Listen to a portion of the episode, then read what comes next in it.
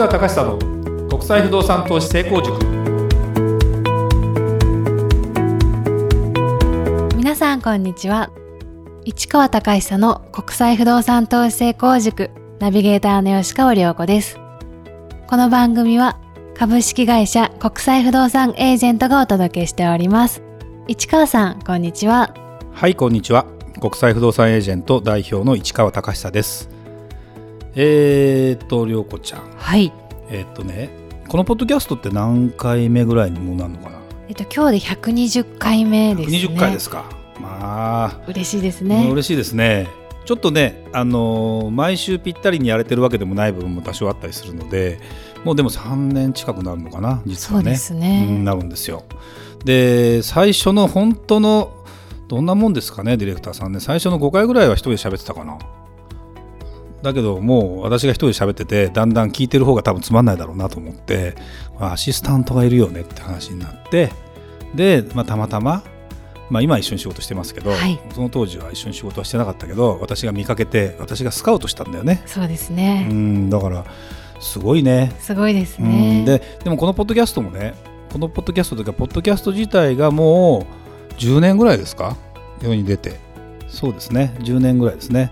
でその10年前に、えー、私が、えー、ポッドキャストを聞くきっかけになったというかこれをやろうと思ったきっかけになった一番大きなあの経営コンサルタントの石原明さんという人のねポッドキャストを聞いて、はい、おったまげてこれ面白いと。でこんなに面白いポッドキャストができるんだったらいつかやりたいなとずっと思いながら聞いててその石原先生まあ今一緒になんていうんですか絡ませていただいたりするケースも増えたのでここでちょっとまあ宣伝というわけじゃないんですけどもまああの先日ね石原先生のそのポッドキャストでもう500回続いてんだね。すごいです、ね、有料版のポッドキャストがプレミアムっていうんだけどこれが100回記念。でこれが100回記念の公開収録がですね大阪でありまして、はい、でその石原先生のポッドキャストにゲストで私が出演してましてこれまあ有料なので3900円ぐらいかな払っていただいて1本聞くってことになるんだけどまあいろいろな話もさせていただいてるのでよろしければねこの番組聞いてる方が石原明の経営のヒントプレミアムというやつをですね、えー、1話だけ購入していただいて。で聞いていただければ私が散々あの国際不動産エージェントのこととかね、はい、会社のこととかも含めて何を考えててどんなことをするのかなんてことなんかもね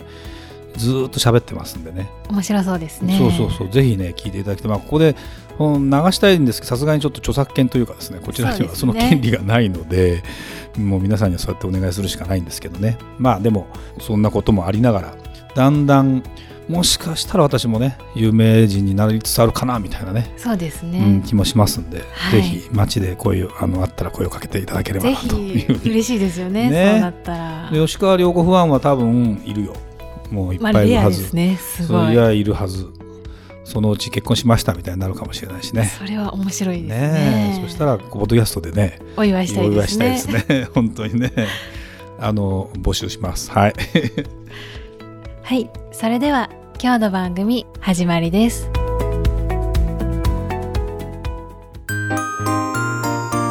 Q&A コーナ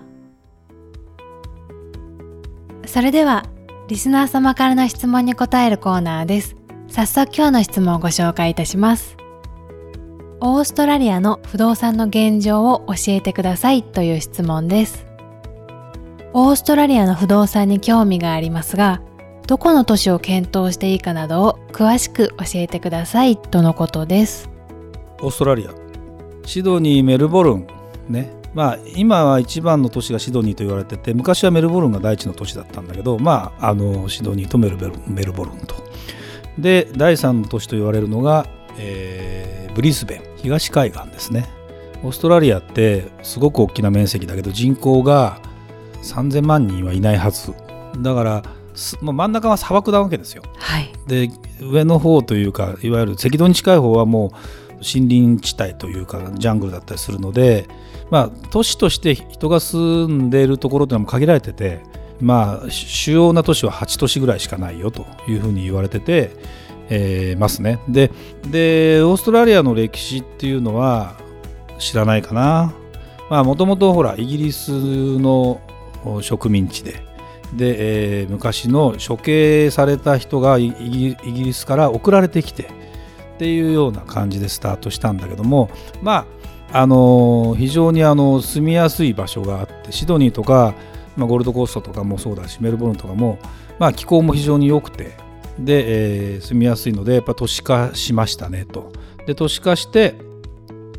えー、いろんな、まあ、なんでしょうもともとだから移住してきて住んでるわけです白人さんがね。はい、でそこで、えー、金融ビジネスとかいろんなビジネスが成り立ってることでものすごく生産性が上がって、えー、国民1人当たりの GDP は日本より高いんだよ実はね。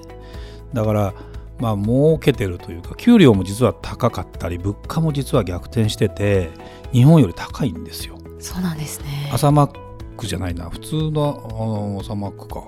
朝マクドナルドに行って800円ぐらいするからね。結構しますね。だから結構高いよ。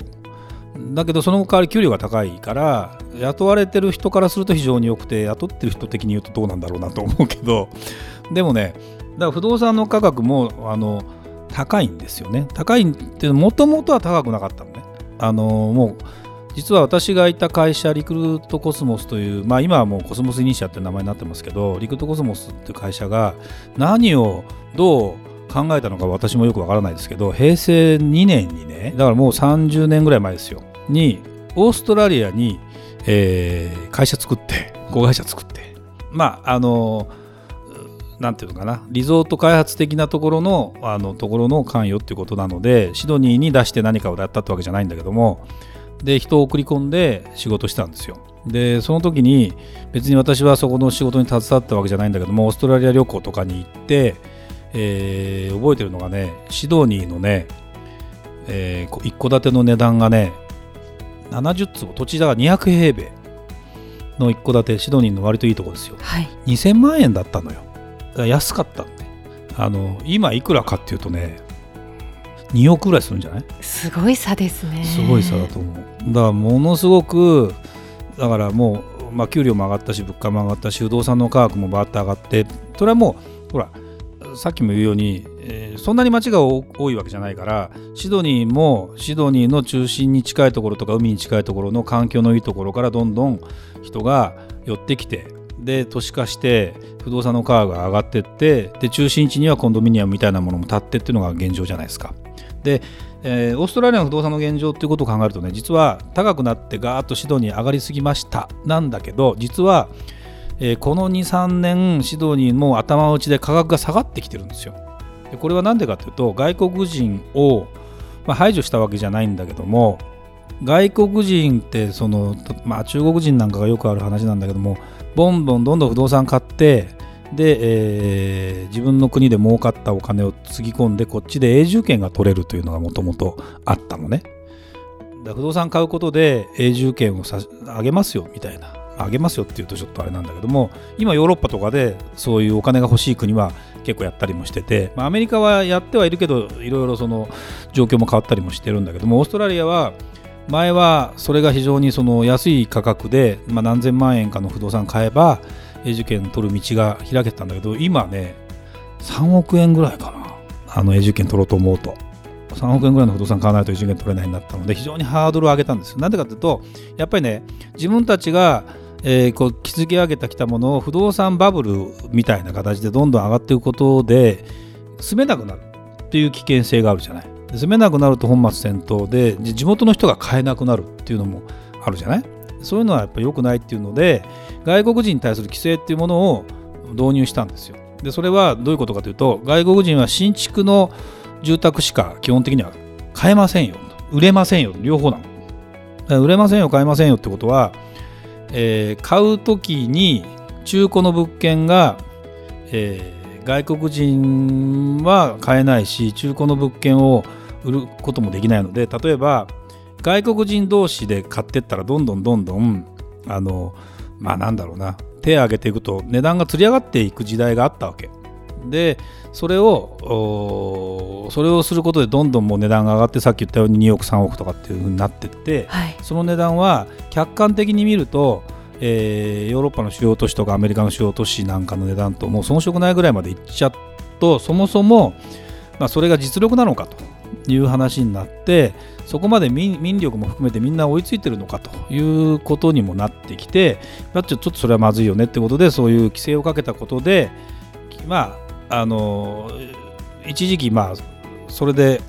随分減ってきたりもしたっていうのが一つと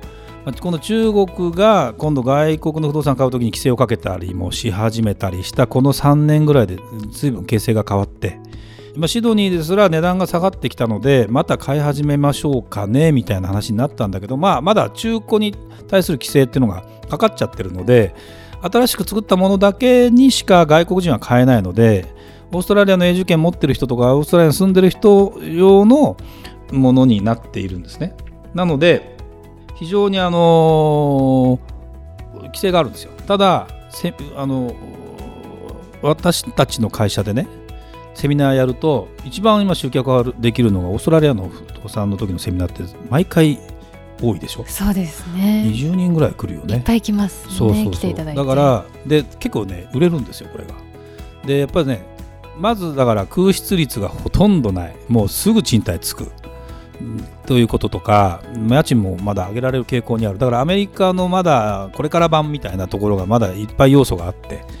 でシドニーはちょっと高いと言っても第二の都市、まあ、メルボルンもちょっと高いとは言ってもブリスベンはまだこれからだよっていう要素もあったりするのは非常に分かりやすい構図なのと、まあ、日本からするとあのスポーツの範疇でいうとアジア圏になったりするわけよオーストラリアって。で時差がないからすごくまあ季節は逆転するものの時差がない分すごく、えー連絡も取りやすいというかねやっぱり横の移動って体にもきついし